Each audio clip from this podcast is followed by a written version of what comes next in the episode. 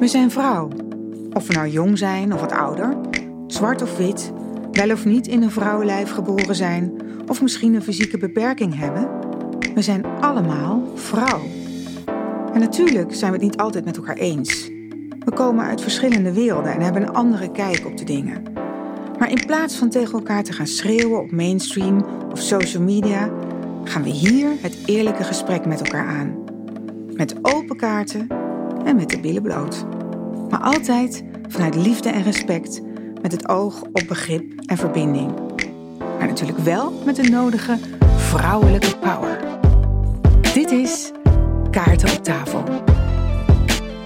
En vandaag leg ik mijn kaart op tafel met Yashim Kandan en Stella Bergsma. Welkom allebei. Leuk dat jullie er zijn. Hi. Uh, ja, jullie hebben al, uh, allebei veel uh, gemeenschappelijk. Jullie zijn allebei schrijver, jullie zijn allebei opiniemaker, activist. En jullie hebben allebei woorden bedacht. Uh, Yashim, je hebt de term bicultureel bedacht in plaats van allochtoon. Dat is een hele goede term, vind ik. Ja, goeie hè? Ja. ja.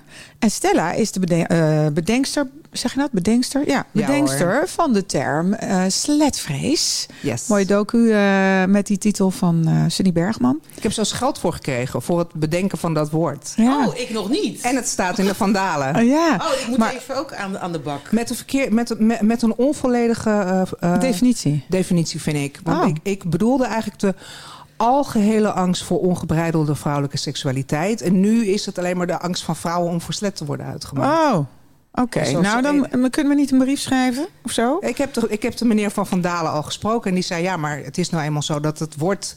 wat de mensen, wat dat het organisch ontstaat, zeg maar. Dus dat, dit is wat de mensen erbij denken. Dus ja. jou, het feit dat jij iets uh, hebt bedacht, dat doet er helemaal niet toe. Oh, goed. Nou ja, oké. Okay. Nou, nice. Of niet? Overigens um, wil ik nog even zeggen... ik zou mezelf niet uh, omschrijven als activist... Uh, want ik ben kunstenaar. Okay. En ik ben ook binnenkort helemaal activist af. Ik, ik hou ermee op. Waarom? Ja. Omdat ik er, ik heb er geen zin meer in. Ik heb zin om... Ik ben een trotse activist. Ja, en ja. Dat verwacht ik ook van jou. Kan ook ja. samen gaan, hè? Ja, en ik... nee, ik ben ik je heb... activisme beu? Ja. Waarom? Omdat ik geloof ik... er helemaal niks van. ik weet niet hoe lang je dit gaat volhouden, Stella. Ik heb mezelf ook nooit als activist gezien. Ik ben activist tegen wil en dank, sowieso. Ik, okay. ben, uh, ik ben zelfs feminist tegen wil en dank. Nee, okay. Ik ben geboren feminist en geboren activist. Heel goed. geboren. Ja, dat zit soms in je genen. Daar kun je niks aan doen. Hè? Dat is voor mij ook herkenbaar. Eventjes nog uh, voor iedereen die jullie wil volgen. En dat kan. Uh, Yashim is natuurlijk iedere week te lezen uh, met haar column op RTL Nieuws. En uh, doe je ook nog radio? Vrijdag. Iedere ja. vrijdag? Ja. Komt je een nieuwe column uit. En ben je ook nog op de radio? Ja. Wanneer? Nieuwsdag, BNR. Goed zo. Oké. Okay. En Stella, dat is interessant.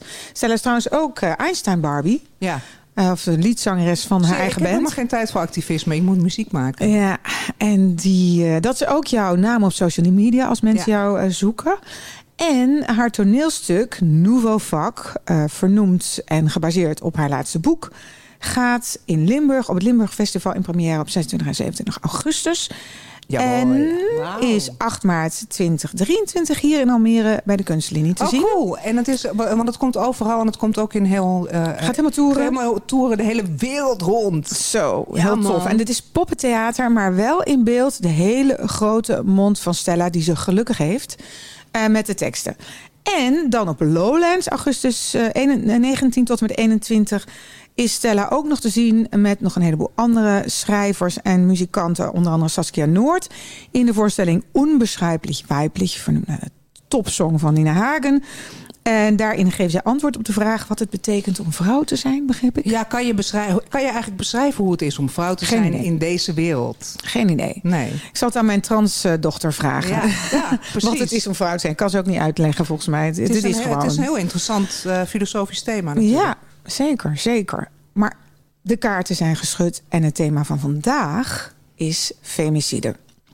Daarin raken jullie elkaar ook. Want jullie hebben samen een kunstdemonstratie gemaakt op de Dam. Um, nou, eigenlijk om te demonstreren tegen femicide of bewustzijn uh, daarover te creëren. Ja, bewustzijn creëren. Ja. Want het is natuurlijk een gekke term. Of althans, het is geen gekke term. Het is een term die je in Nederland niet zo heel veel hoort. We hebben het altijd over huiselijk geweld of partner- of gendergerelateerd geweld. Maar specifiek over vrouwengeweld willen we het op een of andere manier niet hebben. Het is een soort schaduwpandemie. Eh, en Goed dat gezegd. terwijl eh, de cijfers er niet om liegen. Want iedere acht dagen wordt in Nederland een vrouw vermoord omdat ze vrouw is. Meestal door een partner of ex-partner. Ehm, dat eh, Of betekent, familielid. Of familielid. Ja. Dat betekent dat wij op nummer drie staan in Europa. Ja. En om even een vergelijking te trekken. ehm, moorden eh, van alle vrouwen die vermoord worden in Nederland... wordt 56% vermoord door een partner of ex-partner... versus eh 4% van de mannen. Ja. Dus dat betekent dat er wel degelijk hier iets is... wat om aandacht vraagt. En toch willen we daar maar niet aan met z'n allen. We denken ook in Nederland dat dat iets primitiefs is wat bij ons niet gebeurt. Hè? We hebben een hele hoge pet van onszelf op Ja. als land. Dus wij denken dat hoort bij andere culturen en dat hoort niet bij Ja. ons. En bij ons zijn dat allemaal individuele casus en het is helemaal niet iets structureels. Het is niet een, een, een probleem wat bij ons hoort. Dus we nee, het komt door de aan. moslims, hè, als we Wilders en Ja, eh Baudet moeten geloven. Eerwraak vinden we heel fijn om over te praten, Ja. toch? Ja, ja, ja. Dat, dat is eerwraak. Ja. Maar eigenlijk vind ik femicide ook eerwraak. Tuurlijk, heel Ja, veel. natuurlijk. Ja. Maar dat- eerwraak wordt wel gerelateerd aan eh, eh, de biculturele mensen. Ja, nou, nou, en dat is dus zo interessant. Want ik ben nog een beetje bij aan het komen van het kaarsenincident van Johan Derksen bij, eh, hoe heet het programma ook alweer? Ik heb het verdrongen. Vandaag Inside. Vandaag Inside, VI. En daar, ik vond het schokkend dat een man dit gewoon durft te vertellen op de televisie. Omdat hij denkt ermee weg te komen. En er dan vervolgens ook mee wegkomt. Ja, zo is dat precies gegaan. Dat is interessant, hè? En wat, wat, er, eh, wat ik eigenlijk schokkender vond daar dan dat... was dat, dat gelach van de rest eromheen. ja. Want Pijnlijk, zijn hè? verhaal was misschien nog wel bedoeld als bekentenis. Want dat zei hij een beetje. En toen ging iedereen Nou, er zo... ja, bekentenis. Het was een beetje, een beetje zo het werd gebracht als een jeugdzonde. Ja. Zo van, nou, iedereen doet dat toch? Dat ik denk, nee.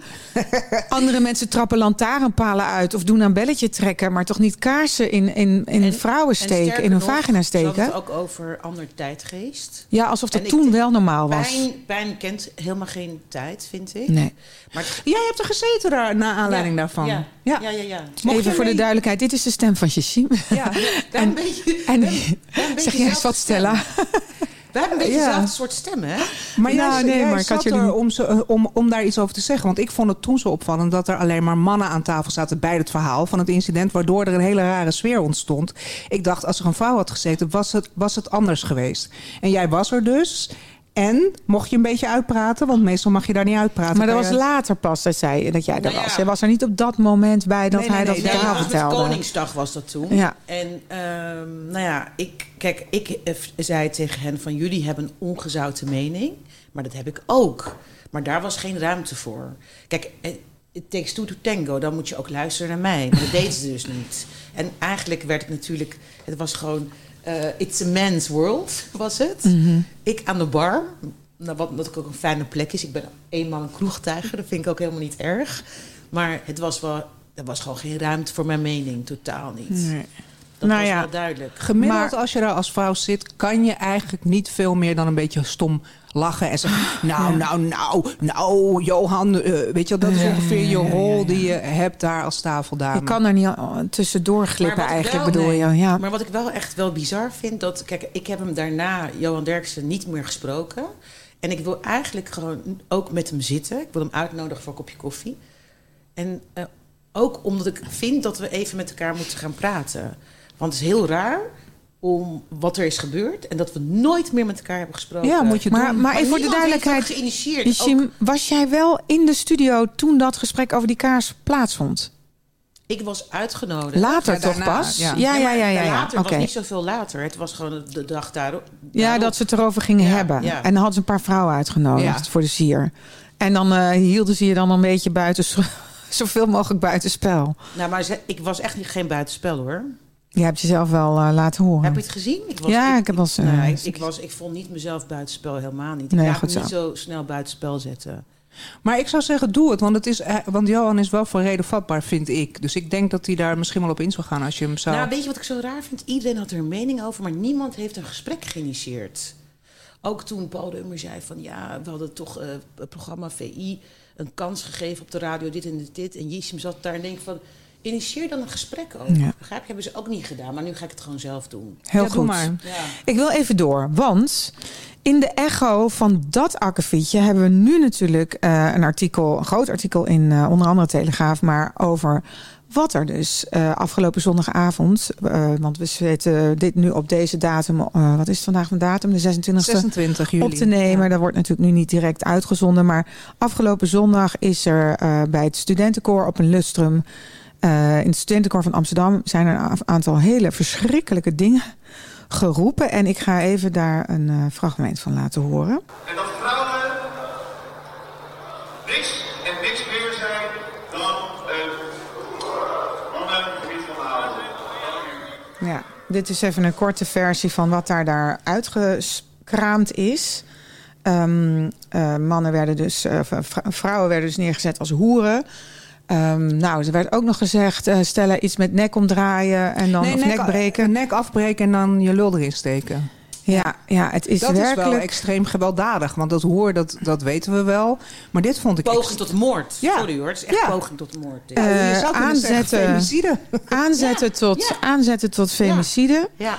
En, en dit gebeurt dus binnen het studentenkoor door degene die de cultuurverandering moest gaan doorzetten binnen het koor. Die, dat is degene die spreekt. Walgelijk, mijn bloed kookt. Ja, ik ben echt zo walgelijk. boos. En eh, niet alleen ik, daar is ook een brief gestuurd door een hele grote groep. eh 270 leden ondertekende die brief, voornamelijk vrouwen, maar gelukkig ook wel wat mannen. Ja. En ehm, eh, ja, Maar eh, laten we eerlijk zijn, dat heeft toch helemaal geen zin. Dan vind ik zo'n brief, denk van jongens, kom Ik weet niet. Ik nou weet ja, niet. ik hoop dat er een opstand. Ik, nou, Ja. dit, dit- hier moeten toch eh, straffen voor uitgedeeld worden of sancties op komen. In ieder geval, want er werd meerdere malen herhaald hoe vrouwen ho- hoeren zijn en hoe de cultuurverandering een façade is binnen, de, binnen het studentenkoor. Dus ze gaven dat gewoon ook ruiterlijk toe. Alleen degene die daar dan binnen de eh, binnen het studentenkoor eh, zeg maar een sanctie aan zou moeten verbinden, is ook degene die dit dus doet. Ja, die, om de- nee, maar het, het grappige daarvan is dat het dus. Hij wil dat dus helemaal niet doen en hij wordt er dus eigenlijk kwaad van. Dus het is dan, dat zou je backlash kunnen noemen. Ja. Dus mensen reageren zo vreselijk agressief vaak op, op, op eigenlijk eenvoudige eh, door, pogingen tot verandering en een beetje gelijk maken van een cultuur. Worden mensen zo kwaad van, worden ze ja, bijna extreem misogyn of racistisch of andere dingen van. Ja. Maar Door ik- die, en- voor die kleine dingetjes. Dat je gewoon alleen maar niet. Maar wat ik, wel, wat ik ook grappig vind, of grappig of dubieus, of ik snap niet, net als bij die kaarts, eh, de grap. Ik snap, de gra- ik snap de grap niet, want als, als je dan zegt, ja, maar het zijn maar grappen, dan denk ik, wat is precies de grap van moord of van. eh, Ik geloof iemand- niet dat het grappen zijn. Nee, maar als je, als je zegt dat het grappen zijn, waar moet je dan precies om lachen? Nee, maar is geen grap. het, het is Dit ook. menen ze namelijk echt. Dit, dit Ja. menen ze en het vinden ze echt, echt, echt. En waar ik naartoe wil, is dus dat juist mensen zoals Baudet, die er de hele tijd op hameren, dat dit een probleem is, dat we onze dochters en onze vrouwen moeten beschermen tegen de, het gevaar van de opkomst van de islam en van al die vluchtelingen die erop uit zijn om onze vrouwen en kinderen en dochters te verkrachten. Dat deze man dus juist uit dit clubje komt. En dat ik denk, nou, volgens mij is dit clubje nou juist degene Ja, waar we bang voor moeten we zijn. weten allemaal hoe Boef is veroordeeld op zijn eh kech. Mhm. Eh, heel Nederland viel over hem. Mhm. Maar als je bedenkt dat in het hele corporale wereld is dit eigenlijk heel normaal. Hé, Ja, hoe tuurlijk, wil je wat van me drinken? Hoe vaak horen die niet en hebben die niet vroeger in de kroeg gehoord? En kijk, en het erge is, ik vind gewoon, heeft alles met opvoeding te maken. Ehm, Nou ja, en met cultuur. En daar is dus Ja. een, een Thuis. toxische cultuur binnen dat studentenkoor al heel lang. En ik denk dat die to- toxische masculiniteit, waar dit natuurlijk een heel duidelijk voorbeeld van is, dat dat de oorzaak is. En dat de eh, eh, femicide daar zijn oorsprong vindt. Dus daarom is het zo belangrijk dat we het hierover hebben. Even voor de mensen, de luisteraars thuis. Ja, denk misschien, het ging toch over femicide, waarom hebben we het hier nu over? Het, daar begint het. Als jij als man opgevoed wordt binnen jouw cultuur, binnen, binnen hè, de cultuur waarin je opgroeit of waarin je in een studentenkoor zit of waar dan ook, dat jij dus als man een vrouw moet overheersen, dat die vrouw een hoer is die eigenlijk gewoon moet doen wat jij zegt en naar jou moet luisteren, dan voel jij je dus op het moment dat een vrouw dat niet doet, ontmand. En een ontmande man wordt vaak agressief. Dus daar vindt het is- natuurlijk zijn oorsprong. Dit is gewoon, eh, dit is, kijk, je hebt natuurlijk lichamelijke agressie, verbale agressie. Dit is gewoon Mhm. natuurlijk enorm verbaal. ja, maar ook, worden- er wordt gezegd, je moet de nek breken. Maar wat ik wil Ja. zeggen is, zo worden dus eh, zo eh, worden ze thuis ook opgevoed. Het is niet alleen een cultuur van een studentenvereniging. Het is ook En het zijn, tussen sowieso natuurlijk de man, best- vrouw. het zijn sowieso natuurlijk de bestuurders van de toekomst. Hè. Ze komen Ja, op belangrijke ja, plekken te zitten. En het ja. is natuurlijk niet zo dat als, je, als dit een soort je cultuurtje is... en je moet er allemaal zogenaamd om lachen en zo... het is niet zo dat dat opeens uit je systeem verdwijnt... als je rechter wordt en je moet in een verkrachtingszaak een Exactly. oordeel vellen. Dus dat is natuurlijk Ja. belangrijk daaraan. Dus cultuur, Ja. zeker. En de vraag is alleen... Als er een, in onze cultuur een soort een mannelijkheid die toxisch is, wordt eh, bejubeld, zeg maar, wat doe je daaraan? Dat is eigenlijk de vraag, toch? Ja, de vraag dat is is- überhaupt: is het zo dat mannen cultureel gezien, zeg maar, gewelddadiger zijn dan vrouwen? Zit dat in hun genen? Of is het, wordt het aangeleerd? Dat is eigenlijk een soort de vraag waar we nog steeds geen antwoord op hebben. Als het cultureel is, wat doe je eraan? Maar bedoel je, want cultureel is aangeleerd en eh, ja, ik ja. eh, dus de vraag is: is het nature of biologisch, Biologisch. eh, hormonaal is natuurlijk weer Je een zou ander kunnen, verhaal. je zou, er zijn mannen die zeggen... je hebt Jordan Peterson, die heeft zoiets van... weet je wel, de grote eh, idool van, van incels, zeg maar... die zegt, ma- mannelijkheid mag niet meer... want die daadkracht van mannen wordt er eigenlijk... dat, dat, dat wordt tegengehouden Mhm. door feministen nu. Mhm. Dan denk ik, ja, het is niet de daadkracht... het is de gewelddadigheid. Precies, Dus wat is, precies. En ik denk als het zo zou zijn dat mannen biologisch gezien agressiever zijn dan vrouwen, wat zomaar zou kunnen, dan hoeft die agressie zich niet per se jegens andere vrouwen te, eh, tegen, jegens vrouwen te richten. Die kan ook ergens anders naartoe gesluist Ja, worden, ik wil- bijvoorbeeld. Ik wil, het toch, eh, ja, ben deels mee eens, maar deels ook niet mee eens. Want ik vind dat alles heeft te maken met de opvoeding. ja, dus dat is vooral, de vraag. Ja. vooral, dat vind ik echt, vooral eh, hoe moeders hun zonen opvoeden. En, eh, Ja, maar dan, dan zijn we het toch wel met elkaar eens. Want zelfs als je dan even- dus testosteron hebt, Ja, dan... maar, maar ik vind gewoon eh, dat de, de. Even over de Nederlandse moeder. Vind ik echt op een. Ja, maar ja, je kunt lachen, maar is echt zo. De ballen worden afgehakt van die mannen. Die zitten in de vriezer. Dus ze hebben gewoon. En ze hebben gewoon enorm veel complexen. En, en ze kunnen heel makkelijk, ook in een relatie, een vriendin of vrouw voor hoe uitmaken. En hoe worden die En- ballen en- afgehakt? en-. En we hebben het nu alleen over de studentenvereniging, maar het is veel eh, dieper dan dat. Het is veel groter dan alleen een studentenvereniging. Het is ook in gezinnen. ja, maar je ziet, wat bedoel je met ballen afgehakt precies? Nou ja, hoe, hoe, eh, geef eens een praktisch Luister, voorbeeld. Het zijn natuurlijk geen Bokito-mannen, het zijn allemaal pussy-mannen die thuis gewoon van alles en nog wat moesten doen. En eh, dat is gewoon mijn theorie. En ze moeten de vaatwasser doen, de eh, was ophangen, de continu. eh, de, vooral de- vrouwen toch ook? De Dolomina's, de Dolomina's eh, hebben hun zonen vooral zo opgevoed. Waardoor ook niet, je hebt geen mannelijke mannen, maar daarom is de man heel erg in de war in Nederland. Dat is echt zo. Dat vind ik echt. Omdat ze de afwas moeten doen.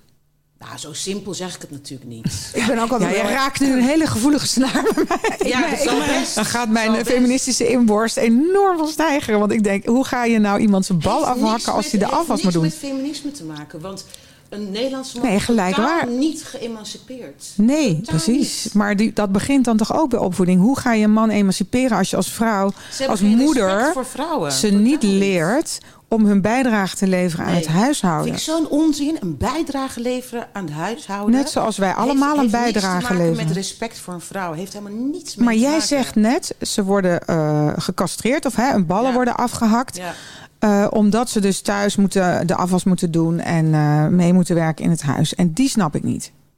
Ik word ook altijd heel erg in de war als ik moet meehelpen in de huishouding. Ik ook. Ik, nou, tenminste niet in de war. Ik vind het gewoon En vervelend. agressief word ik Nou ja, nou ja, we kunnen het hebben over huishouden, maar het gaat er meer om dat ik vind dat de man heel weinig respect heeft voor de vrouw. Ja. En we denken dat de mannen geëmancipeerd zijn, maar dat zijn ze gewoon niet. Ja, daar En ben ik het met je eens. Alles heeft te maken met de opvoeding, vind ik echt.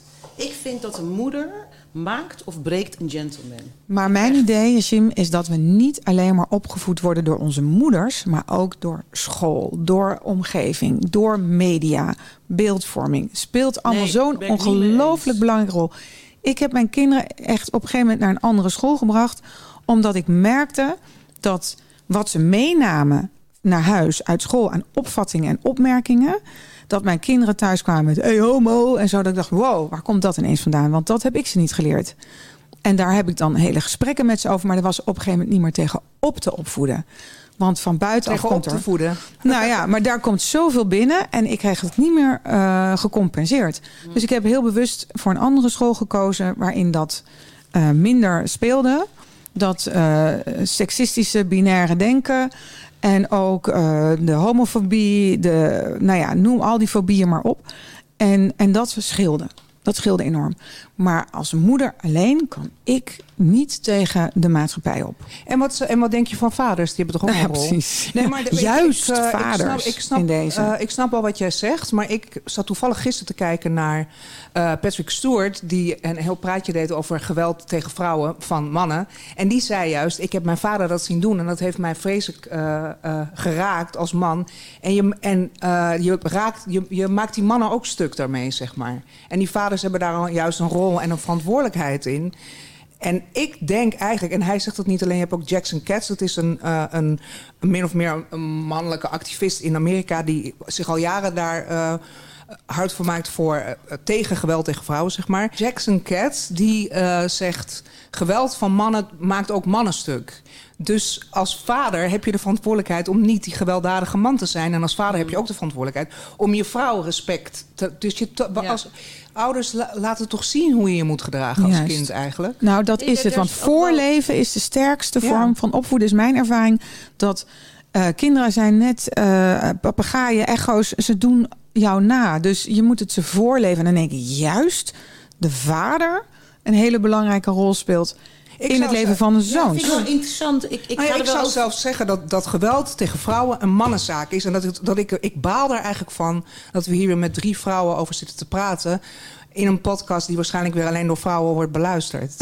ja, dat vind ik eigenlijk heel treurig. Want eigenlijk zouden hier drie mannen moeten zitten die zeggen: hoe lossen wij dit nou eens op? Want wij, wij zijn eigenlijk, het is onze groep Maar daar hebben we, ik- mensen ik, snap die. je, maar ik denk dat we daar meer tijd voor nodig hebben. Ja, Nou ja, wij moeten gewoon keihard in opstand komen. De Nederlandse vrouw moet gewoon een vuist maken en zeggen: nu is het genoeg. Ik bedoel, hallo, Maar wat wordt daar verkondigd in zo'n. Ja, nee, je kan niet, je kan niet terugkrabbelen. Wat wordt hier? Ja, eh, eh, Stella had ons verteld dat ze dus eh, misschien wilde stoppen met activisme, maar dat gaat toch niet lukken. Kennen, haar kennende, dat komt toch weer het door. punt is gewoon dat ik een grote bek heb. Dus dat ik dan denk dat ik me verantwoordelijk voel omdat ik een grote bek heb. Denk van die trek dan wel open over onrecht. Want ik vind het irritant dat er onrecht is. Maar eigenlijk ben ik gewoon liever eh, kunst aan het maken.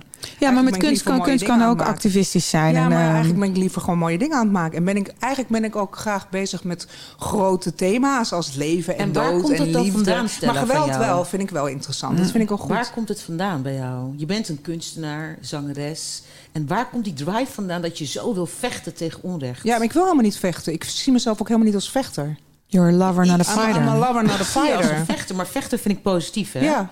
Ja, ik snap het, maar ik voel, ik voel het niet zo. Oké, ja, dan niet.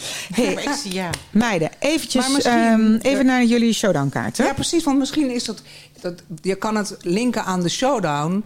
Want het is wel zo dat ik Ja. eh, een slechte relatie met mijn vader altijd had. En dat is wel een reden waarom ik, eh, waarom ik eh, eh, zeg maar aanga op geweld tegen vrouwen. Mijn vader was agressief, was een agressieve man.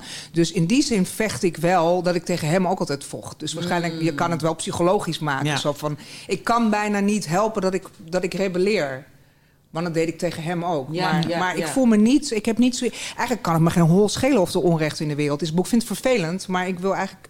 Eigenlijk wil ik gewoon de wereld mooier maken. ja. Ja, maar dat is ook. Dat, dat is volgens mij wil iedere activist dat uiteindelijk de wereld een beetje mooier maken. Maar ehm, nog even ter informatie voor de mensen die luisteren. De showdownkaart is vast item in het programma. Als je voor het eerst luistert, dan weet je dat misschien niet. En dat is eigenlijk een soort bekentenis of een onthulling omtrent dit thema. En dit is femicide. En jij vertelt dus nu net even tussen neus en lippen door. Ja. Dat jouw vader je sloeg. Ja, ik heb, eh, ik heb er, want ik zat erover na te denken. Ik heb me eh, opgewonden over eh, verkrachting heel erg. Voor me too nog, had ik zeg het, bedacht de actie. Eh, en ik wind me dan op over femicide. Hashtag zeg het, Ja, dat, zeg het. En ik wind me dan op over eh, femicide en eh, doe daar dingen mee. En, en ik denk dan altijd van, nou ja, dat doe ik gewoon omdat ik het belangrijk vind. Dat heeft niks met mij te maken. En toen dacht ik erover na, dacht ik, nou ja, waarschijnlijk heeft het toch wel een klein verbandje met het feit dat mijn vader een agressieve man was. Ja, Mm. Ja, ja dat denk ik wel. ja. En heb je, heb je, zijn je ouders bij elkaar gebleven? Ja, En heb je dat je moeder kwalijk genomen? ja Zeker, want die greep niet in en die zei ook... eh, waar twee vechten hebben twee schuld. Wat, me- wat, wat sommige Oh. politieagenten nog tegen vrouwen... die geslagen worden door een man worden zeggen. Hè? Nog steeds. Hè? Mm. Is dat een ding dat politie niet goed wordt geïnformeerd... over huiselijk geweld en hoe je daarmee om moet gaan? Dat het alles mee. Wat heeft u gedaan, mevrouwtje? Wat, eh, u heeft hem zeker geprovoceerd. Ik provoceerde mijn vader wel, maar ik was een kind. Ja, precies. En hij was de volwassene. Ja. En hoe is jullie relatie nu? Hij is dood. Oh, nou, lekker rustig. Sorry. Dit is goed, gaat goed. Gaat, gaat goed. Nee, je moeder leeft nog. Onze eh, relatie was sowieso ook. Onze relatie was verwarrend, zeg maar. Maar ik heb hem al lang dat vergeven. En ik zie nu ook zijn ontzettende onmacht. eh, waarmee Mhm. Heeft hij sorry gezegd ooit tegen jou? Nee. Maar wel, hij heeft wel op zijn sterfbed eh, eh, mij een soort van naar zich toe geroepen. En toen ben ik op zijn borst gaan liggen. En dat voelde als, eh, als, Als een soort sorry. sorry. Maar dan zonder wel woorden. soms nodig hè, om te kunnen helen ook van Ik denk dat hij dat niet kon zeggen, maar de, de, de, de gebeurtenis was wel. Heeft het je laten voelen? Dus voordat Ja. hij eigenlijk doodging, wilde hij eigenlijk een soort van vergeving van jou. Zo lijkt Ik- het ja, wel. ik denk het wel. Nou ja, of hij, misschien wilde hij haar dat ook geven. Hè? Want het is niet alleen maar Hij gaf me wel wat. vergeving vragen. Het is Ja. ook... ehm, ja, een sorry is soms zo belangrijk. hè. Na een als iemand je een trauma bezorgd heeft... en diegene zegt... eh, of die heeft je iets aangedaan... en diegene zegt sorry... Of, of het maakt een excuus... of laat zien of merken dat hij spijt daarvan heeft... dat is helend. Ja. hey, en jouw, eh Yashim, jouw ehm showdownkaart staat hier Turks gezin. Leg eens uit. Ehm, nou, in relatie tot eh, femicide ehm, heb ik wel inderdaad eh, een Turks gezin ontmoet. Of een familie eigenlijk, nog beter gezegd. Die ik eigenlijk eh, hielp, omdat ze heel arm waren. En toen vertelde de, de vrouw des huizes vertelde dat ze nog de zorg heeft op, voor twee jongens. Ze had vijf kinderen plus twee jongens. Want de vader had de moeder vermoord. En die was dan in de gevangenis, maar ze zei het op zo'n trotse manier: van hij heeft het goed gedaan. En ik was eigenlijk ehm, best wel eh, verbijsterd, verbrouwereerd van hoe, hoe ze dat zo zei. Want het was een eerkwestie, zei ze toen. Wauw, echt? En, eh, en toen dacht ik van, wauw. Ik, wa- ik was er eigenlijk echt stil, stil van, zeg maar. Stil. En in Turkije gebeurt dat best wel veel. Door een eerkwestie Wij dat kwamen- vrouwen worden vermoord. Nou ja, wij, kennen elkaar al, maar onze eerste eh, demonstratie op de Dam was naar aanleiding van het feit dat Erdogan het uit het Istanbul-verdrag Ja. wilde halen. Ja. Dus dat, Ja. dat die, en het gebeurt daar volgens mij eens in de vijf dagen.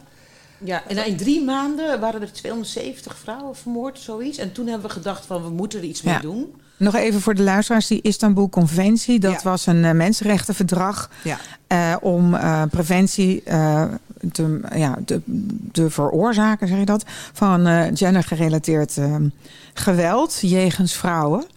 En eh, daar waren gewoon concrete afspraken gemaakt waar iedereen zich dan... Maar daar eh, werden L- LHBTQ'ers ook beschermd. En dat vindt Erdogan volgens mij gewoon niet mannelijk om, dat, om, daar Dat mag mee- niet, nee. om daarin te zitten in zo'n verdrag. Dus die is daar door de uitgestapt, minister van Religieuze Zaken, die heeft uiteindelijk ook gezegd... eh, eh, alles wat er in, in, in een gezin, een gezin gebeurt, gebeurt, ja. moet binnen een gezin blijven. ja, oh, Dus levensgevaarlijk. eigenlijk Ja. je geen eh, hulp vragen, maar dat is levensgevaarlijk. Ja. Want daarmee geef je eigenlijk een soort van vrijbrief van jullie. Wat daar binnen die vier muren gebeurt. Ja. Terwijl eigenlijk willen we juist dat vrouwen naar buiten komen als ze thuis onveilig zijn. Tuurlijk, het, is, ja. het, is, al best wel een drempel die je over moet. Ja, Schaamtecultuur. ja. En heel veel landen, vooral in Tur- Turkije, heb je te maken met schaamte. Ja. En ehm, ja, dus de minister van Religieuze Zaken had dat zo. eh, Hoe liep het af met die vrouw die zo trots was? Dat gezin. Ja, ik heb geen contact meer met ze. En je schrok Ja. en je ze- zei je niks van wat, wat zeg je nou? Nee, nee, ik zei er niks van. Nee. Je dacht gewoon wat. Ik was Je- gewoon echt gewoon helemaal... was verbijsterd. eh, verbijsterd, ja. Verbijsterd gewoon door verschillende redenen. Want ze zijn heel arm, vijf kinderen. Plus twee, zeven. Dat je echt denkt van... En dan zo trots vertellen. Maar het is moeilijk, hè? Want en die bijvoorbeeld vader ook. was dan een gevangenis. Dus Ja. ook geen vader en geen moeder. Maar ik snap, jongens. wel dat je, ik snap wel dat je het moeilijk vond. Of dat je ervoor gekozen hebt om niks te zeggen.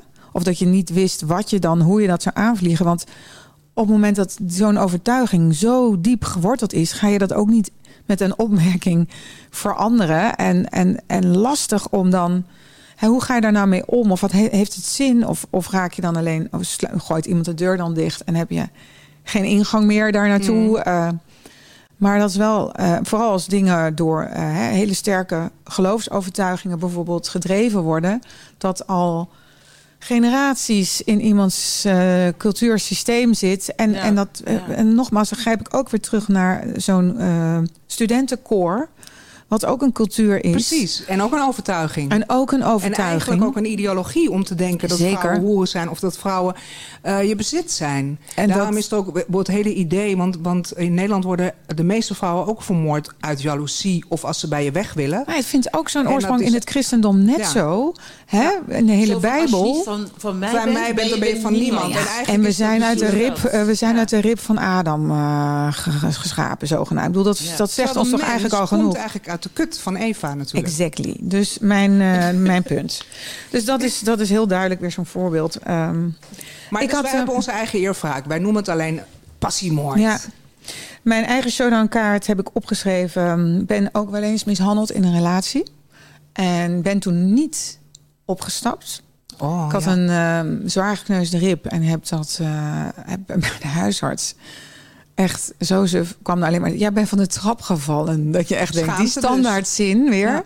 Schaam me dood. Ik durf het niet te zeggen. Ik ben niet uit die relatie gestapt. Ik moet wel eerlijk zeggen dat het bij dat ene incident bleef. Het is niet vaker in binnen die relatie niet vaker gebeurd. Ging wel allerlei andere dingen heel erg mis. Ehm, dus na ehm 2,5 jaar of zo ben ik dan eindelijk eh, ben ik uit die relatie gekomen omdat hij beëindigde. Dat was nog het ergste. En ik heb denk ik wel zes, zeven jaar nodig gehad om daar overheen te komen. En toen heb ik een relatie gekregen met iemand en die heeft mij ook mishandeld. En toen heb ik meteen de relatie beëindigd. En dat was voor mij eigenlijk weer de macht terugnemen. Ja. Ja. Ook nog met terugwerkende kracht over wat er in die vorige relatie eh, was gebeurd. Goed, man. Maar Schuim je er nu nog voor? Dat je dat, dat, je, dat je hebt laten aandoen, of Eh, niet? Om ik- het ons nou, te vertellen? Ik ben, eh, het is vooral dat ik mezelf kwalijk neem. Ja. Dat ik mezelf echt heel stom vind ja. en slap. Ja. Dat ik dat heb toegelaten. Ja. En ehm, ja, ja, dat. Maar ik was ook wel weer heel trots en tevreden. Dus daar, in die zin was het heel healend dat ik dus uiteindelijk in die latere relatie waarin het weer misging. In, ehm, en die, ja, die persoon die gebruikte heel veel drugs. En was geen slecht mens, weet je wel, maar gewoon eh, ja, ging van alles mis. En dat, daar is dus ook op een gegeven moment een, een, een ruzie of een situatie geëscaleerd. En dat ik toen eh, redelijk gemakkelijk eh, die knop om kon draaien en kon zeggen: Oké, nou is enough, dit gaan we niet doen. Ja, ja, ja, ja. Klaar. En, en dat was voor mij eh, ja, dat gevoel dat ik de macht weer terugnam. Mag ik nog iets vragen over die huisarts? Ge- eh, vroeg hij niet door? Nee. Dat vind ik ook eigenlijk wel, dat huisartsen toch moeten doorvragen. Niemand twijfelde, maar ik kan goed acteren. Maar Ik was schijnbaar heel doen. overtuigend. Als je met een kind met blauwe plekken naar het ziekenhuis gaat... Word je helemaal eh, doorgezaagd. dan word je wel doorgezaagd, hoor. Ja? En Ja, als dat je kind- gebeurde als, je- niet. als je met je kind eh, eh, naar, naar de dokter gaat van ze is gevallen, gaan ze toch wel even praten van of het echt zo is. Nee, Dus dat, dat doen heeft ze nee, weer wel. nee, gek nog niemand mij Ja. gevraagd.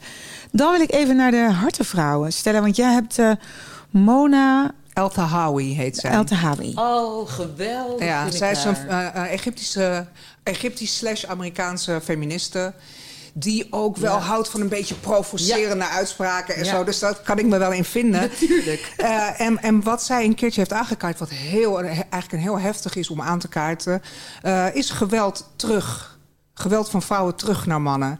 Er is een, eh, ik heb in mijn boek Nouvelle Fuck, waar dus het toneelstuk over, nu naar aanleiding daarvan komt, daar ook over geschreven. Er is een vrouw die heeft een rapport ges- geschreven en dat ging over de asymmetrische ge- geweldsverhouding tussen mannen en vrouwen überhaupt. En als je die zou opheffen, dat dit probleem opgeheven zou worden. Dat zou dus betekenen dat mannen minder gewelddadig zouden moeten zijn... of vrouwen gewelddadiger moeten worden. Dat is natuurlijk een heel gevaarlijk onderwerp om te bespreken. Zeker, ik ben ook niet voor geweld. Maar ik ben wel voor de mogelijkheid om dit te bespreken. Zo van, zou, heeft, hebben sommige dingen niet alleen maar effect... als ze ook echt een nadeel zijn voor de ander, zeg maar. Want wij zitten hier maar als vrouwen een beetje van... ja, wat moeten we aan doen, moeten we aan doen? En ondertussen gebeurt er niks. Stel je voor dat vrouwen nou eens een keer... een man een hengst terug zouden geven. Of Maar volgens mij gebeurt het. zouden- Want er zijn nu steeds meer mannen die zich uitspreken over partnergeweld door hun vrouwen. Ja. En dat is iets wat eh, heel erg nog in de taboesfeer ligt. Mannen schamen zich daar enorm voor om dat eh, te be- bekennen dat ze door een vrouw, zo'n slap wezentje, gewoon eh, mishandeld worden. Hè? Dus eh, dat is, ligt heel erg in de taboesfeer. Maar er schijnen er dus veel meer te zijn dan dat wij weten. Die dus Ja. thuis nog vrouw Maar in dan elkaar ik gemapt dus worden. eigenlijk niet asymmetrie terug tegen mannen die niks gedaan hebben. Hoewel Mona El eh, ja, dat dus gebeurt dan op- juist ja, natuurlijk weer wel. dus niet- die leuke dus man wordt dan in elkaar gebeukt. Dat is ook weer niet de Maar, bedoeling, eh, wat, wat interessant was, zij heeft een keertje op een, in een Australisch panel heeft zij gezegd hoeveel mannen zouden wij moeten vermoorden om te zorgen dat we niet meer verkracht worden. Dat was een heel erg bouwde uitspraak die natuurlijk hypothetisch was. Het was ook echt hypothetisch. En dat, die, eh, dat eh, filmfragment hebben ze van YouTube afgehaald. Dat mocht zij niet zeggen. Terwijl eh, eigenlijk waren ze meer wonden zich meer op over dat zij dat zei... dan over het feit dat er ongeveer 60.000 vrouwen per jaar... vermoord worden door hun partner. Dat is eigenlijk een minder groot, groot issue dan dat zij dat zei. Nou ja, het gaat natuurlijk om, je mag niet aanzetten tot Nee, geweld. natuurlijk. Dat mag ook niet. Hè? Ze zei wel er heel erg duidelijk bij: dit is een hypothese. Stel Mm, dat. Stel, en dan nog- dat mocht ook niet. Dat mocht ook niet. En ze waren daar heel erg eh, van onder de indruk dat Maar ze dat had gedaan. ook eh, slachtoffer van eh, verkrachting. Ja, Zoiets op, op het. Tahrirplein. Wie niet, Ja. eh, zou je En bijna zeggen. Armen zijn gebroken en zo. Maar dat was bij de, bij de, de Egyptische ze- bevrijding, zeg maar. ja, bij de, ja. Ja, dat heeft ze volgens mij ook. Maar sowieso, hè. Ik bedoel, ken je één vrouw die niet een hashtag MeToo... of of laten we zeggen een ehm, eh, eh, eh, slachtoffer is geworden van seksisme... van handtastelijkheden, ongewenste Nee. in- handtastelijkheden van mannen. Ik ken er geen één die nog nooit iets in die richting heeft meegemaakt. Tenzij iemand van jullie nu zegt... oh, ik ben al nooit... eh, eh, ik heb nooit een rare opmerking of een, eh, ben al nooit op mijn billen Nee, ik geslagen. ken, ik ken er ook geen één. En ik wil niet, ik wil wel even duidelijk maken dat ik geen voorstander ben van geweld. Maar ik vind wel dat je hierover moet kunnen praten. Dus dat vind ik interessant van haar these, dat je gewoon eh, hypothetisch gezien daarover praat. Over hoe Ja, lossen ja, we ja, dit ja, op ja. en is, is er geen asymmetrie? Zijn mannen niet gewoon sterker? En zal het niet altijd een probleem blijven omdat mannen sterker zijn? Nou ja, het is, het, is een filosofisch thema. Hè? En Ik denk niet, eerlijk gezegd, dat je daar iets mee oplost. Hè? Want ik geloof niet in, met, eh, in geweld. Alleen, ehm, want je krijgt alleen maar oorlog en, en escalaties Maar uiteindelijk. het punt is wel, dat wil ik wel nog even gezegd hebben. Dat is ook zo, Tanja. Maar aan de andere kant, er is al oorlog eigenlijk. Als je kijkt naar hoeveel vrouwen er vermoord worden per jaar door hun man. eh, dat zijn er meer dan dat er doodgaan aan terrorisme. En we besteden meer aandacht aan terrorisme Ja. dan hieraan. En als we, zolang, zolang we die structurele, de- de structurele kant daar niet van zien... en steeds maar doen alsof het individuele gevallen zijn... allemaal hoort in het eigen gezinnetje... Ja. Eh, zien we niet dat er al oorlog is. Ja. Er is eigenlijk Ja. al oorlog. En er is ook politieke strijd. Er is ideologische strijd tussen mannen en vrouwen. Als jij zegt, jij bent een hoer en jij moet je mond houden... dan is dat eigenlijk een ideologisch Ja. standpunt. Mhm. Dus ik zeg ook, huiselijk geweld is thuisterreur. Thuisterrorisme. Ja, maar is, ja, ik, ik vind het zo mooi gezegd, Stella, wat je nu zegt. Het is zo waar. En het is gewoon, we maken het gewoon individueel. Ja. En zolang we het Ja. zo klein houden, gaan we, gaan we het nooit oplossen. En eigenlijk, as we speak, zijn er ook nu vrouwen in nood. Natuurlijk, die, ja. die niet weten eh, bij wie ze moeten zijn, bij welke instanties, door schaamte. Zullen we even een is, paar noemen? doorbreken. Want je hebt vier, je hebt safe, je hebt veilig thuis. Dus die roep ik eventjes nu voor de mensen. Als Ja. mocht er iemand luisteren die hiermee te maken heeft. Uh, vroeger had je het Blijf van mijn lijfhuis. Ik weet niet of die nog bestaan eigenlijk. In Ja, 1974 was de eerste hè, in Hij is Amsterdam. maatschappelijk werker en die werkt ook in van dat soort huizen. Ja. En die komt ook bij gezinnen Ja. thuis. Maar ik weet niet meer of ze, of ze echt zo heten. Dat weet ik eigenlijk ook niet. Dat ik weet in Almere heb je ook een het Oranjehuis Volgens volgens mij nog steeds zo. Maar ehm, ja, dus er zijn ehm, genoeg ehm, instanties waar je aan de bel kan trekken. Maar ik kan me ook voorstellen, even om daarover te hebben, dat je ook niet als vrouw. Zou ik ook niet naar zo'n blijf van mijn huis, eh, li- blijf van mijn lijfhuis willen. Want het is toch ergens een mega eh, falen als ik daar met de kinderen naartoe zou gaan. Begrijp je? Het is echt gewoon eigenlijk Nou ja, vreselijk. als je voor je leven rent. Dan... Ja, ja, maar aan de andere kant hou je inderdaad een beetje schijn op. Maar om daadwerkelijk met je kinderen al naar zo'n huis te gaan. Want ik ben in zo'n blijf van mijn lijfhuis geweest. Mhm. De- een keer met Siri Moussa om eh, wat spullen Ja, te, ja, ik ben ook een keer. af te leveren. Toen dacht ik van, oh mijn god, wat afschuwelijk was Ja. het. Gewoon die sfeer. En, Oh. Dus ik kan me wel voorstellen dat je dat ook niet wil. Nou, ik heb het wel anders meegemaakt. Hier in Almere heb je volgens mij het, het eh, Oranjehuis. Ik kijk even op rechts naar Veerle. Die ziet mij niet. Oranjehuis, hè? Ja. Het heet het Oranjehuis. Daar ben ik een keertje geweest. Ehm, en eh, dat was eigenlijk best wel heel leuk. Dat waren allemaal appartementen met een mooi uitzicht.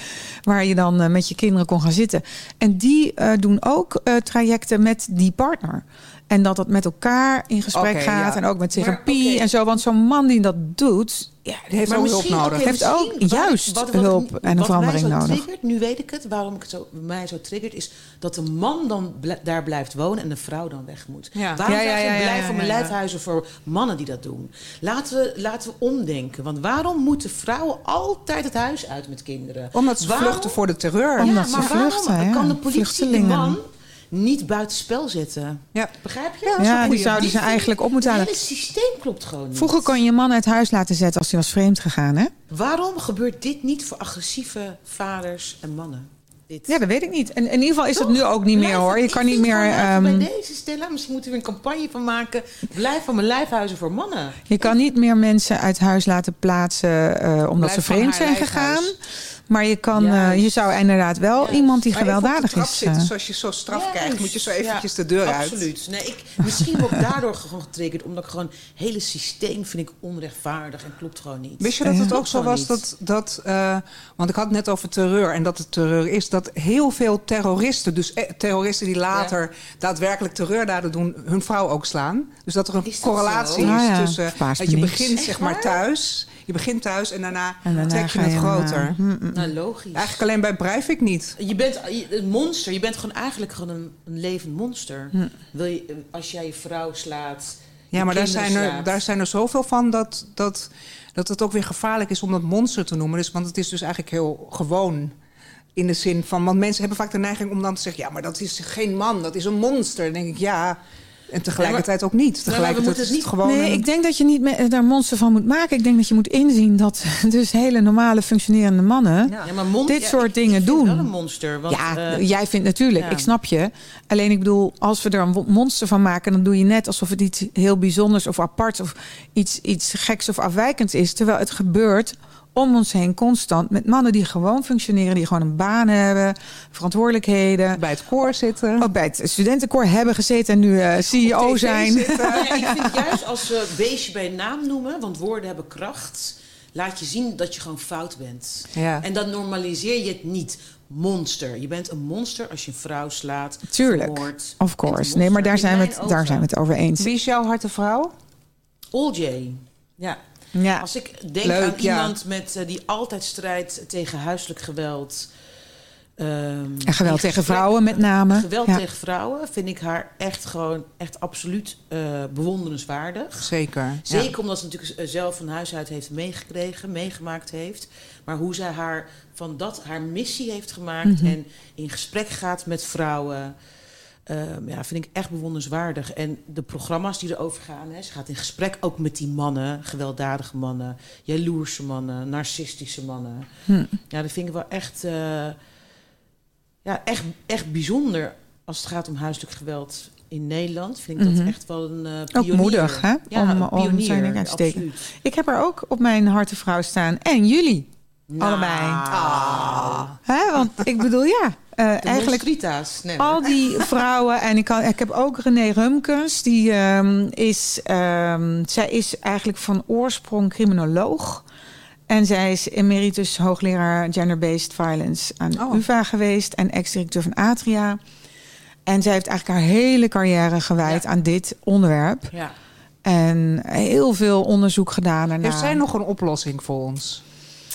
Dat zouden we haar moeten vragen. Maar ja, god, wat ik gelezen heb daarover is dat het toch allemaal neerkomt op de basis, namelijk die toxische masculiniteit, die wij eh, door onze cultuur in stand houden. En alleen maar door een echte cultureel, cultuuromslag kunnen veranderen. En dat betekent dat eigenlijk, eh, nou, nou ja, we hebben het net gehad over die gebeurtenis bij het koor bijvoorbeeld, dat daar gewoon echt nu keihard opgetreden moet worden. Dat er gewoon maatregelen genomen moeten. Mensen moeten uh, eruit uh, geschopt worden. Dit, dit moet gewoon verder niet kunnen. En wij als Nederlandse vrouwen moeten, sorry Stella, toch de barricades op iedere keer. En echt, Ik vind van niet. Ik geef het over aan mannen. Ik vind dat mannen het voor me moeten oplossen. de mannen moeten natuurlijk Ja. meedoen. Maar het begint natuurlijk wel En ik vind ook niet, maar dat is, dat is gewoon een kwestie van, eh, daar kan je over praten. Maar dus die maatregelen eh, zorgen dus ook weer voor heel veel backlash. Eh, dus dat gedwongene, eh, die gedwongen cultuuromslag. Niet dat ik er tegen Ja, ik ben, vind maar zo'n het- coördinator. Nee, die goed, dan, maar is het, is het de beste methode? Wat eigenlijk zou moeten, vind ik... en hoe dat precies moet, weet ik ook niet... maar daar kunnen mannen dus aan helpen... is dat het niet meer cool is. Dat het niet meer cool is om... Dus er moet een soort campagne gevoerd worden Nou ja, eigenlijk. het Een soort gewoon beeldvormingscampagne. in de geda- Ja, het zou in de gedachten van mensen niet meer cool moeten zijn... om als man gewelddadig te zijn, überhaupt, zeg maar. Dat, Nee, dat sowieso. een soort... Maar dat begint ook toch met de mannen-emancipatie. En daar, dat vind ik wel hoopvol dat je nu steeds meer mannen ziet die zeggen: hé, hey, ik wil eh, ruimte voor mijn emoties, ik wil ruimte voor mijn gevoeligheden, ik wil ruimte voor mijn vaderschap. Eh, ik denk dat daarmee ook die toxische masculiniteit eh, vermindert. Op het moment dat we ook steeds mannen meer gaan zien als gevoelige wezens, die net zoals vrouwen ook dezelfde soort emoties en angsten en onzekerheden hebben en dat die er mogen zijn. En van mijn part worden ze gecastreerd tot en met. en gaan ze lekker afwassen en stofzuigen en al die leuke daar dingen doen. moeten we dan een andere podcast over hebben. juist, tot- Maar dat ze daardoor, maar wacht even, maar dat ze daardoor ehm, hun vrouwelijke, quote-unquote vrouwelijk, want ik heb ook wat met een vrouwelijk mannelijk, heb ik een beetje moeite mee, maar goed, eh, dat ze dus die quote-unquote vrouwelijkheid, dat die meer ruimte krijgt, waardoor ook die zachtheid meer ruimte krijgt en waardoor ze dus niet het gevoel hebben dat als ze door een mondige vrouw in die hoek gedrukt worden, dat ze dan dus in opstand moeten komen. Maar dat ze denken, ja, voelt eigenlijk wel lekker. Ik zit hier prima. Ik mag gevoelig zijn, ik mag huilen, ik mag bang zijn, ik mag zorgen. En eh, het is helemaal, eh, het is niet erg, want dan ben ik nog steeds een man. Doet niets af aan mijn mannelijkheid. Zolang mannen denken dat het iets afdoet aan hun mannelijkheid, denken ze dat ze dat moeten bevechten en worden ze Ja, agressief. maar mannelijkheid, welke mannelijkheid? Ik heb nog nooit een mannelijke man gezien. Exactly. Waar Dus we moeten dat over? hele, hele term Ja, herdefiniëren. maar er is gewoon geen mannelijkheid in mijn ogen. Totaal niet juist. Een echte man, een gentleman, een boquito... is juist heel lief voor de vrouw. Praat met respect en, over een vrouw. Maar dat ja, en een eh, vrouw niet. moet met respect, respect Ja, over. maar Want dat- mensen moeten Nou, moeten andere elkaar zijn. Maar ik vind juist dat de mannen in Nederland eh, echt eh, gewoon absoluut niet eh, mannelijk zijn, maar juist heel vrouwelijk en continu emotie. Dus eigenlijk jouw, heel, jouw beeld wat jij schetst, dan denk ik echt helemaal anders over. Ja, I know. Precies. Daar lopen we vaker tegenaan. Echt, totaal denk ik van, they wish dat ze mannen waren. Echt in Ja. hun dromen. Maar ja, goed, maar dan definieer mannelijkheid, weet je wel? Ik bedoel, dat is natuurlijk, daar begint het natuurlijk. Wat is de definitie van mannelijk? Nou, nou, wat ik al zeg, definitie van mannelijk is voor mij... dat is eigenlijk mijn broer... is gewoon echt de uber, uber gentleman die er bestaat. Maar de gentleman, die moet de deur van mij ophouden, want dat kan ik echt heel goed zelf. Mhm. lief voor zijn vrouw. Echt onwijs lief. En praat altijd respectvol over zijn vrouw. Kunnen Nederlandse mannen ook wel van leren. Hoe ze met een vrouw moeten praten. En is gewoon echt gewoon een soort van Bob de Bouwer. Helpt de hele tijd. Is gewoon handig. En enorm mannelijk gewoon. Ik hoor dat hij al getrouwd is, is weer jammer. En hij is heel knap. Maar dat is even by the Oh, way. Hoe heet hij? Jaltjen. Jaltje. Maar hij is al bezet, dus nou ja, dus ja, die kunnen we niet meer... Dat eh, is voor mij ehm, eh, een gentleman. En ik voed mijn zoontje voed ik ook zo op. En ik merk al dat ik daar zoveel van terugkrijg. Dat hij zei, hij was aan het stoeien met zijn trainer. En had tegen eh, trainer Robina gezegd... Robina, weet, weet jij dat vrouwen altijd veel sterker zijn dan mannen? En toen had zij gezegd, waarom dan Jan? Ja, omdat wij nooit een vrouw mogen slaan. Vanaf dat hij echt kan lopen, zeg ik dat tegen hem. Nooit schelden en nooit een vrouw slaan. Ook niet als die vrouw hem slaat. Oh, dat is zo'n typische vraag weer. Het gaat om als kinderen stoeien met elkaar. Eh, wat ik al zie, kleine jongetjes slaan meisjes terug. En daar begint het al. Je, Dat mag ik niet. leer, nee. Zij mag hem wel slaan, maar hij haar niet. Nee, klopt, ja. Ja, ja. Vind ik ook Ik wel, zou ik wel zeggen, ingewikkeld. ehm, om, dat, dit misschien een beetje een soort van samen te brengen, hoop dat dat lukt. Eh, stel dat je doorhebt van jezelf dat je fysiek sterker bent. eh, of geestelijk sterker, of op wat voor manier sterker, dat je daar eh, verantwoordelijk mee omgaat. Juist. Dus dat je als mens überhaupt, of je nou een man of een vrouw bent, met hetgene waar jij overwicht in hebt op een ander, verantwoordelijk omgaat. En als je dat doet, dan ben je, dan ben je een goede leider of dan ben je een goede, eh, goed mens sowieso. Maar dan, dan, dan eh, ja, kan je je macht aan. Juist. Dan ga je kracht. je kracht, Ja, je kracht kracht aan. Dan ga je goed met je kracht om. En dat is eigenlijk heel bijzonder, want het is ook best wel. Het is best wel eh, goed om een krachtig mens te zijn. Het is Maar niet, je hoeft toch mannen niet, zijn niet- altijd sterker dan vrouwen. Nee, Want als het een meisje is van eenheid bij 13 politie- of 12 en een jongetje van 5. Maar bij de politie, de speciale eenheid, daar zitten eigenlijk alleen maar eh, mannen. Nee, maar jij Nee, nee, zegt nee, nu bij de- kinderen al. Dus eh, als nou een meisje van ik heb het 7 nu en een jongetje van 4 in elkaar ramt. Dat is dan niet Ja, oké? dus, dus dan, dan zou het goed zijn om ze zo op te voeden dat je ziet dat jij sterker bent dan die ander. Dan moet je het niet doen. Nee, dus dat je alleen precies. maar, eigenlijk alleen maar Nee, maar pick ik heb on het someone over- your own Ik heb het size. over volwassen mannen. Ja, Dit was nou ja, gemiddeld zijn mannen denk ik vaak sterker, maar niet altijd. En ze voelen zich ook zeker niet altijd sterker. Ze voelen zich soms En ze zijn zeker niet verbaal altijd heel- sterker. Ja. Precies, ze voelen zich soms heel klein. Ook daar, eh, ook dat is een verschil eigenlijk, zeg maar, waar je best wel rekening mee kan houden. En wat je kan zien bij een ander. En vrouwen, die zijn vaak, als ze wel sterk zijn, voelen ze zich ook heel klein. Omdat ze ze- zo zijn opgevoed dat ze altijd de lieve vrede moeten bewaren. En zich niet verdedigen, niet leren te verdedigen, zeg maar. Dat is ook een, een, een punt tussen mannen en vrouwen. Dus vrouwen worden minder assertief opgevoed. Dus de, zijn daardoor minder sterk. Terwijl ze misschien best wel sterk zijn en misschien best wel een keer, als het zou moeten, een hengst terug zouden kunnen geven. Ik weet niet of ik dat de oplossing vind. Maar Nee, in een situatie, zeg maar, bijvoorbeeld laten we zeggen op straat of eh, wat dan ook. is, eh, ja. het is misschien wel handig als je je kan verdedigen. Ik ben echt als de dood Nou ja. voor geweld, dus ik Eh, kan me helemaal niet verdedigen. Wat ik gewoon wens, is dat we naar meer gelijkwaardigheid gaan. En dat er verschillen zijn tussen mannen en vrouwen. Het zal best. Ik ben niet zo van het hele binaire denken, moet je eerlijk bekennen. Ik zie in mezelf heel veel zogenaamde mannelijke eigenschappen. En toch voel ik me heel erg vrouw. En ik hou heel erg van mannen met behoorlijk wat vrouwelijke, quote-unquote, eigenschappen. Eh, dus ik zou willen naar meer gelijkwaardigheid, waarin je je niet in je vrouw zijn of in je man zijn aangetast voelt als je niet in die geldende norm, in die definitie, die ouderwetse definitie van man en vrouw zijn past. En dat we die definities gewoon gaan herdefiniëren, waardoor iemand zich. Kijk, als je, je, als je het gevoel hebt dat je onrecht aangedaan wordt, dan ga je vechten. En ik denk echt dat die mannen die zo gewelddadig zijn naar hun vrouwen, het gevoel hebben dat hun onrecht aangedaan wordt, omdat die vrouw zich niet zo gedraagt dat hij zich man kan voelen en daardoor agressief wordt. Dat is ook wat een beetje uit die onderzoeken komt. En, en denk ik dus dat daar ook de oplossing ligt. Maar het is ook een machtskwestie. Het Ah, helemaal, totale meer machtskwestie. dan Ja. onrecht vind ik het een machtskwestie. Van ik bezit jou. Ja. En als je niet van mij bent, ben je van niemand. Ja, ja, helemaal waar, helemaal waar. Maar dat gevoel dus dat jij dus macht hoort te hebben als man over die vrouw. En dat als die vrouw dat niet toestaat, dan heb jij dus als man totaal gefaald. En dan moet die De vrouw dus... relatie eh, is natuurlijk gewoon dat allebei op een bepaalde manier macht over elkaar hebben als een soort dans. Dus dat het, dat, dat Ja. eh, wisselt, zeg maar. Want je hebt elkaar nodig op Ja. een bepaalde manier. En dat, eh, dat schreef ik ook in dat stukje op de Dam. Dat het eigenlijk ben je gewoon zij aan zij of hij aan zij dan. Mm. Nou, ik vind het een hele Ja. mooie om mee af te sluiten. Heel Dankjewel. mooi. Super. Oké, het was een heftig eh, emotioneel gesprek. Ik ben ook nog steeds een beetje boos over dat, die, die, die, die, koorballen. Hoer. Eh, Hoer. die, die klootzakken, ja. maar ik vond dit heel fijn. En eh, ook wel we lekker lopen sparren en lopen zoeken.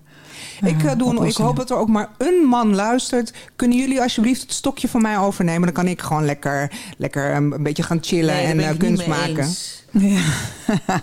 we gaan door tot het bittere eind. Maar die mannen moeten mee. Minstens mee of, of Hij liefst aan voorop. zij, hij Ja, aan zij. dat is Hij het. Oké, dank jullie wel meiden.